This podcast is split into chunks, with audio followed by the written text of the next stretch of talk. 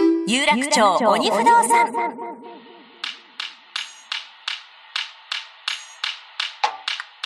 ここは有楽町にあるとある小さな小さな不動産屋、鬼不動産。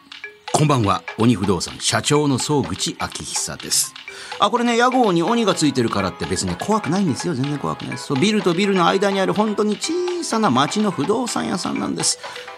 ただこの鬼不動産にはもちろんお家物件の相談のほかそこから一歩踏み込んだお客様の生活やプライベートなお悩みもメールでどんどん届きまして、えー不動産屋さん兼よろず相談所といった形で営業させていただいておりますそんな鬼不動産今日もアルバイトの三木幸太郎くんと絶賛営業中です三木くんお疲れ様お疲れ様ですあのーこれラジオで流れるの8月7日なんだはいなんかこの日に予定してることあるんだってちょっとねあのまだいけるかわかんないんですけどね、あの僕1987年生まれなんで87年ねそうなんか毎年8月7日になんか企画をしてくれる飲み会が87年会みたいなのがあるんだそうなんかねまあまめな面倒見のいい女の子がいてそれ別になんか学校高校とか、まあ、中学とか大学とかの同級生じゃないんだ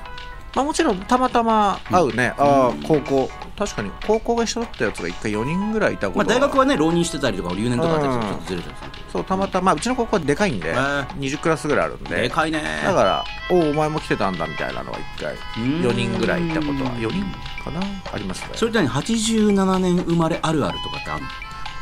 の87年生まれあるあるですかだって例えばほら難しいっすねなんかあの氷河期だったとか、ああこれはね確かにありますしうんちどんなょのっとまあ毒気もあるかもしれないですけど、うんちょっとこう反資本主義みたいなのに逃げてる やつ活動家みたいなやつは多い87年生まれってそうなの、うんそれなんかあのーいや俺のもっと上のあの世代の、まあテリー伊藤さんとかその辺とかって本当あにとかも学生運動とあのかーいわゆる社会に対してね、はいはいあの反旗翻してた学生の皆さんっていたじゃないですかの下りとか学生運動の下りあるんですけど、どっちかっていうともうちょいソフトで別に彼らも声高に反資本主義と歌ってるわけではないんですがそれなんでやっぱり資本主義に痛い目に遭わされて全然美味しい思いしてないからそんないいややっぱりその2006年ライブドアショック2009年、えーっとリーマンショック2011年3.11っていうちょっとこうなんていうんですかね逆回転系のイベントが多かったんですよ僕らの大学生から就職にかけて確かにまああの社会の動きをググってこう逆回りさせるようそなう、ねあであの頃生まれた、うんほら社会起業家ソーシャルアントレプレーナーみたいな言葉が出だしたのもあの頃ですしとかちょっとなんかこうイケイケ系じゃなかったんですよ2000年代後半から2000年代だからまさに私が学生の頃とかに世の中がもう浮かれまくってたあのバブルの時代だったそうってそいうねそうそうそうそうでまあその後また一回なった後 IT バブルもあって結構2003年景気も良かった後に、ね今申し上げたようなライブドアショックリーマンショックあの美樹君が言ってる87年会はまあいろんなほら世の中的はない逆風はあったけども、今その逆風をちょっと順風に変えていろいろ前に進んでますぜみたいな方が集まってるってことあれなんか活動家みたいな子多いですよあそうはいだからその大丈夫かそれえ活動家ってほら別にひょあ活動家 ってその再定義された活動家って言葉って結構やあー嫌な匂いしますけ別どに普通角丸派とかじゃないわけじゃない、ただ単にその宗教で、要はその割とそういう社会 NPO やってたりとあーか、なるほそうどそういった意味でね、そのあ抗議の活動家。そうそうそういいわゆるなんか世の中的な動きとかにいそろいうろそうこそうう別にあの脳を突きつけて眉をしかめる方のなんかね競技の活動家ではなああねそうですねだったら私の知り合いなんてあのー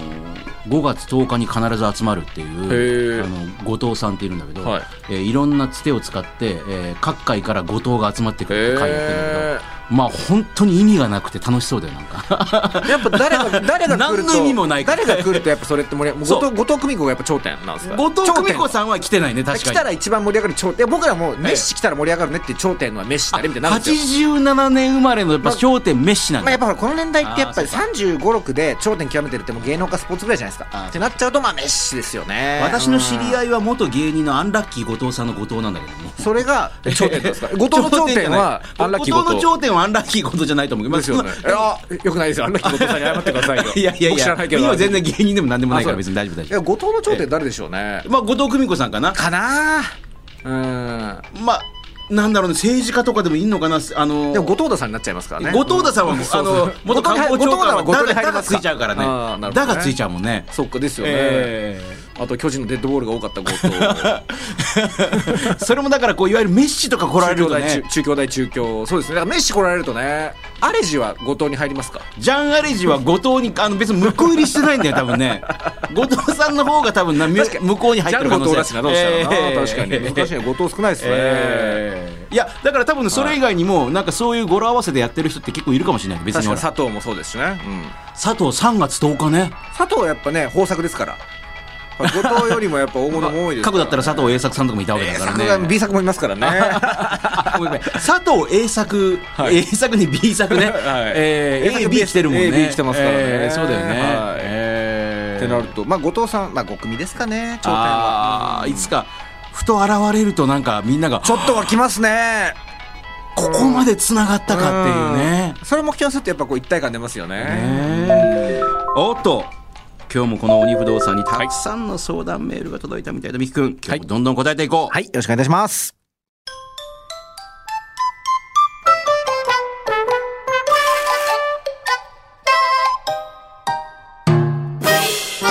有楽町鬼不動産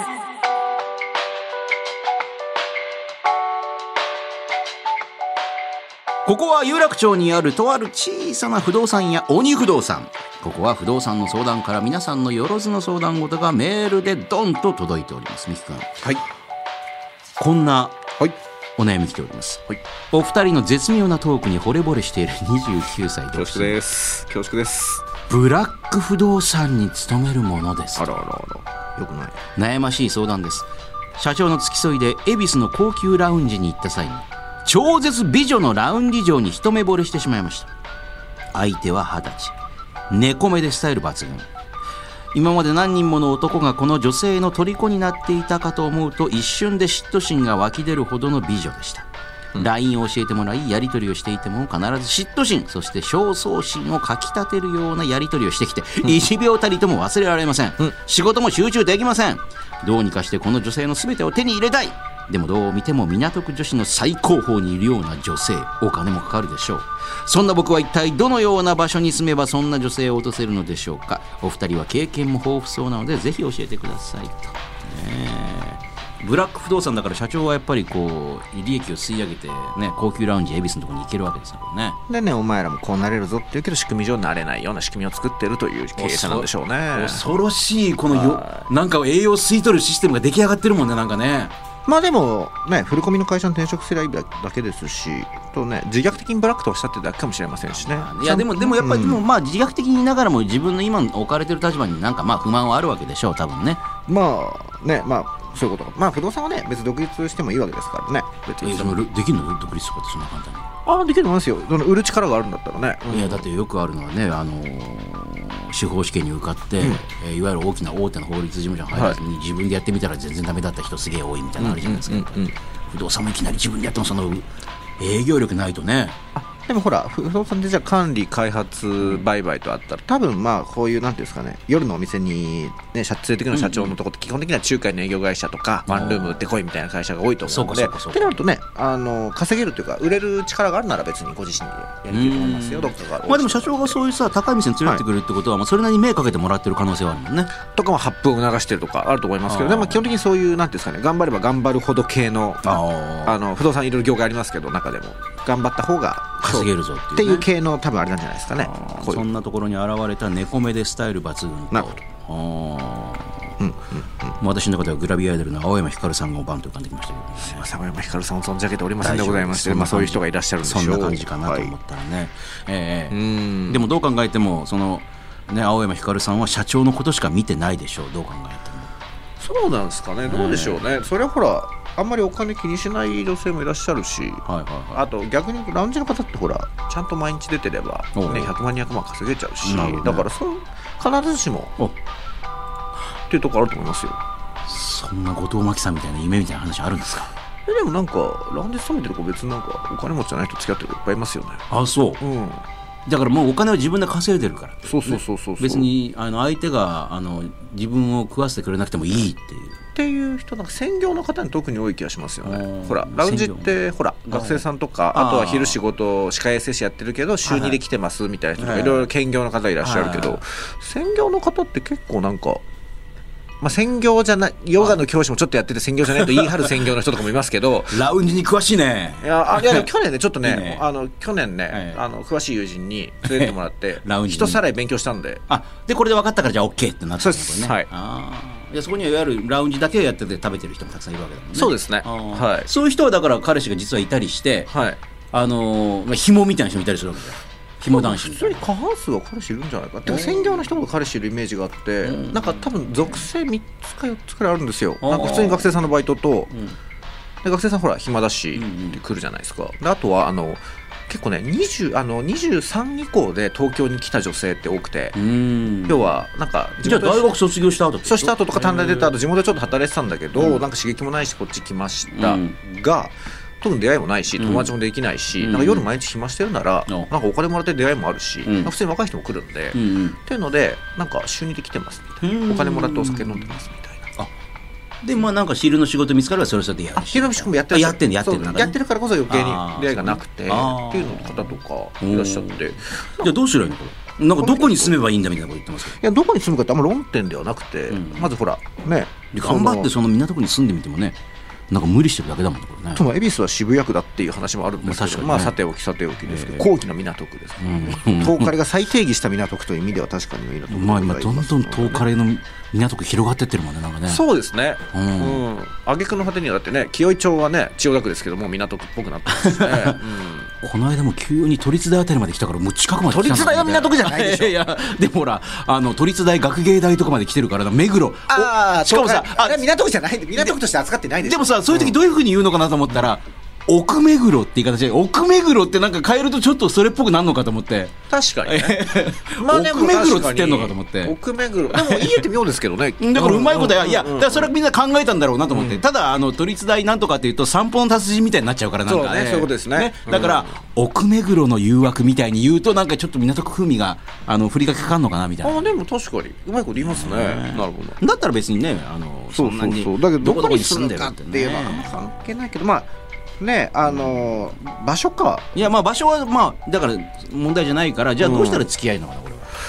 いやでもね、まあほら見た目と稼ぎは分かりやすいところであーこの方の見た目は分かんないんではいあれだけど稼ぎもねブラック不動産で営業がうまくいってんならねも意外と稼いでる可能性あるもんう、ね。うん、あのちゃんと給料くれるところに移ればいいし、うんうん売るあーそ力うがこれからねあるねっていう話でだってほら給料の80%を例えばねなんか昔の芸人さんみたいにね不動産に使うっていう話じゃそこまで皆さでんもバカそじれゃはないかネらタになるから、芸人さんはね。そうそうそうとか、いわゆるなんか破天荒はいはいの世界線だと思うんですけど、まあ、それしてもしょうがないですからねだからなんか落とせるという、ね、表現というよりは仲良くなった方がいいんじゃないですかねやっぱあんまり29の人はあんまりラウンジにいらっしゃらないし、でしかもそんなにガンガン行くほどの金は多分ないでしょうしねうんだったなるらと別にあのオフで会ってくれそうな感じぐらいのなんかねなんかね若いけど、うんなんか話も楽しいしとかになった方がいいんじゃないですかね。彼氏にはなれないかもとりあえずとりあえずはなれないかもしれないけどとりあえずなんかご飯とか食べられるぐらいの仲いい関係になるとうん楽しいかなと、あでもそうするともうその向こう側に男の影とか見えるとより嫉妬心がメラメラ湧いて大変なことになるっていう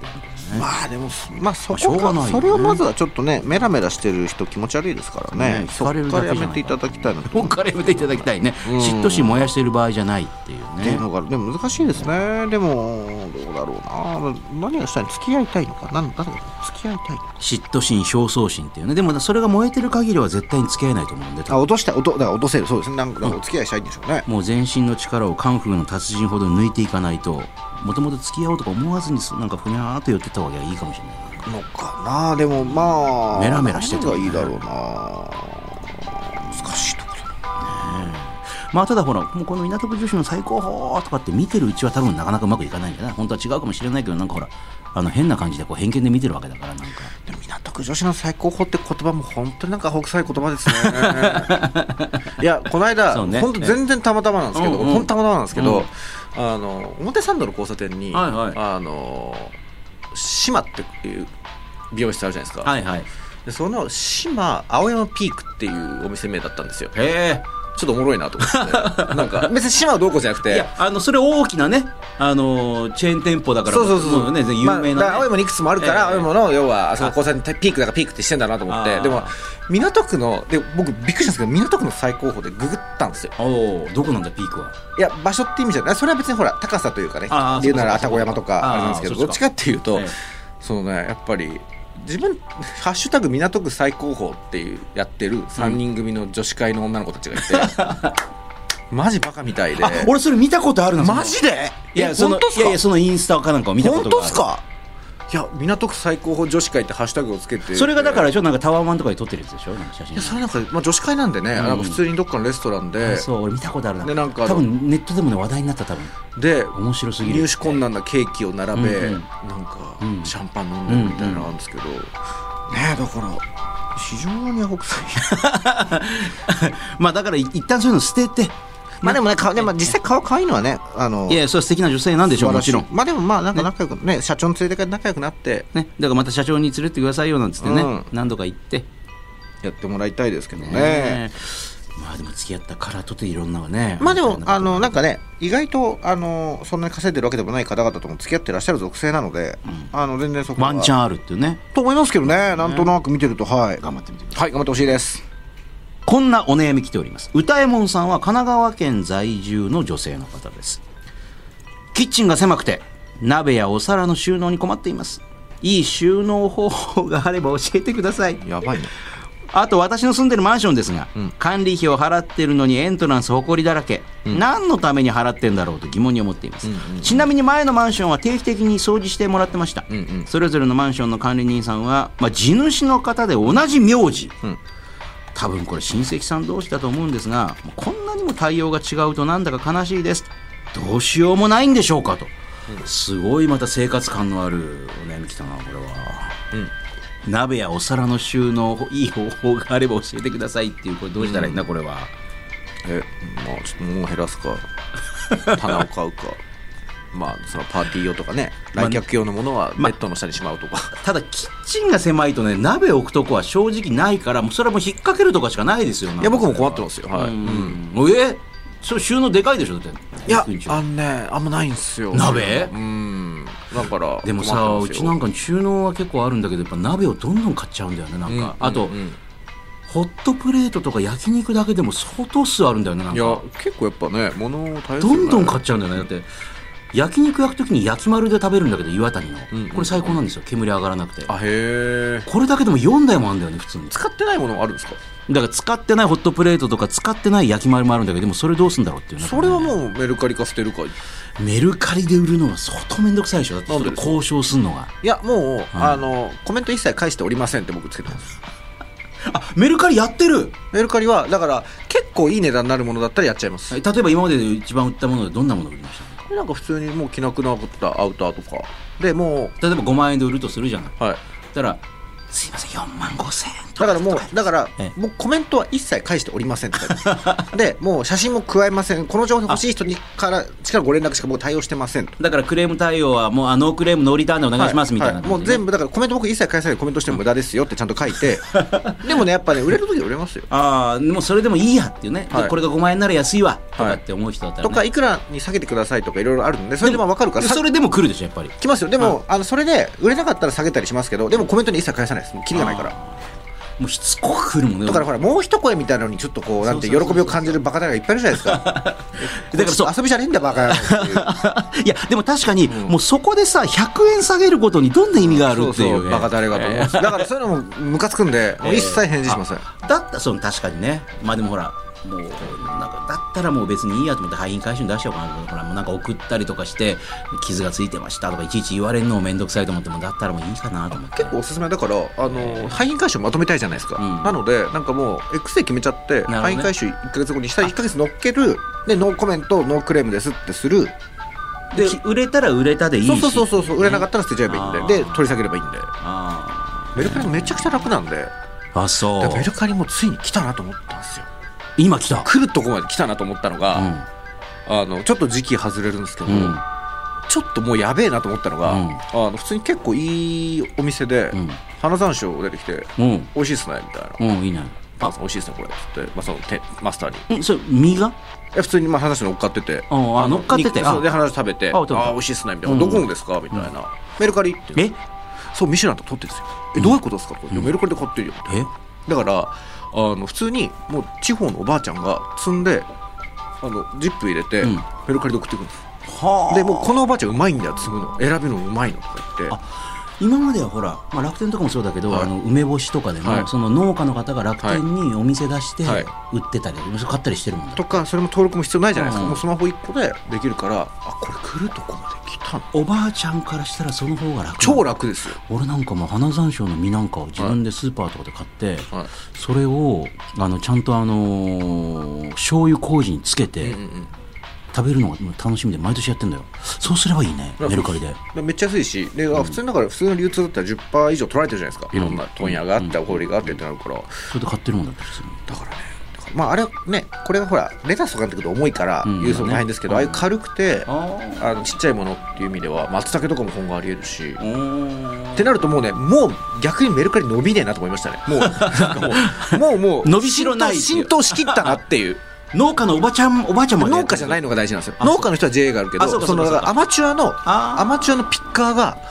アマチュアの原沢賞ピッカーがやってるんであだから自分でちょっと育ってるんですそうよねもうね自分で食べる分にはちょっと多いっていそうもう伸びしろはあとはだからまあでも逆に言うと伸びしろ伸びきったところでちょっとこっちもやってみるのもいいかもしれないもんねそうだからだから株株を今買うのかってことまあそれちょっとちょっと株なちょっと話があメルカリねそうそうだからねじゃあちょっと待って話ちょっとずれたけどまあだいぶ浸透したのあすいません話がねそうでこれどうあの前のマンションはエントランス、まあ、いわゆるメンテちゃんとやってくれてたんだけど、あのこっちは管理人さんいる、もうねしかも親戚同士なんだけど全然掃除してくんないみたいなでもこんなくだらない質問だなだからこれはね だから普通にだから、まあ、相場より安いんだっ たらもう管理費ねや家賃が相場より安いんだったら我慢っていうのはその出てくよって言って向こうからしたら願ったりかなったり出てけ出てまけだすぐに入りそうます出てけはなって話なんで相場より高いとか相場通りだったらまあ一言言ってみてもいいかもしれないですけどねうんもうその二択ですよねまあ結局お願いベースになっちゃって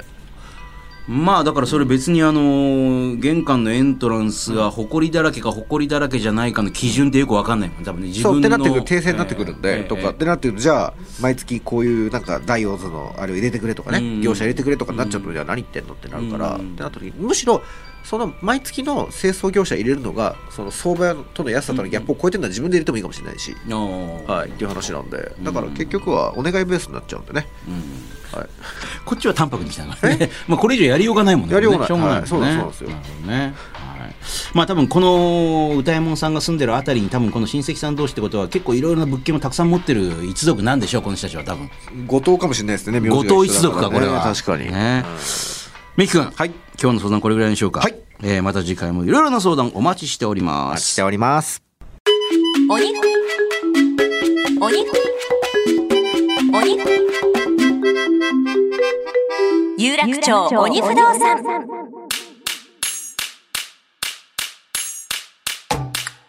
ミキ君、今日もお疲れ様。ありがとうございました、ね今日はあのミキ君の生まれ年の87年に、ね、み生まれがみんなが集まる87年今やってんじゃないですかもうこの時間だったら、はいみんなで飯食うの僕飯食って飲んでるみたいな飯は行かないんですよねあんまりでもさっき言ったけどその 5, 5月10日に集まる五島会ははいみんなで五島あるある出してあるあるって言ってるらしいよなんか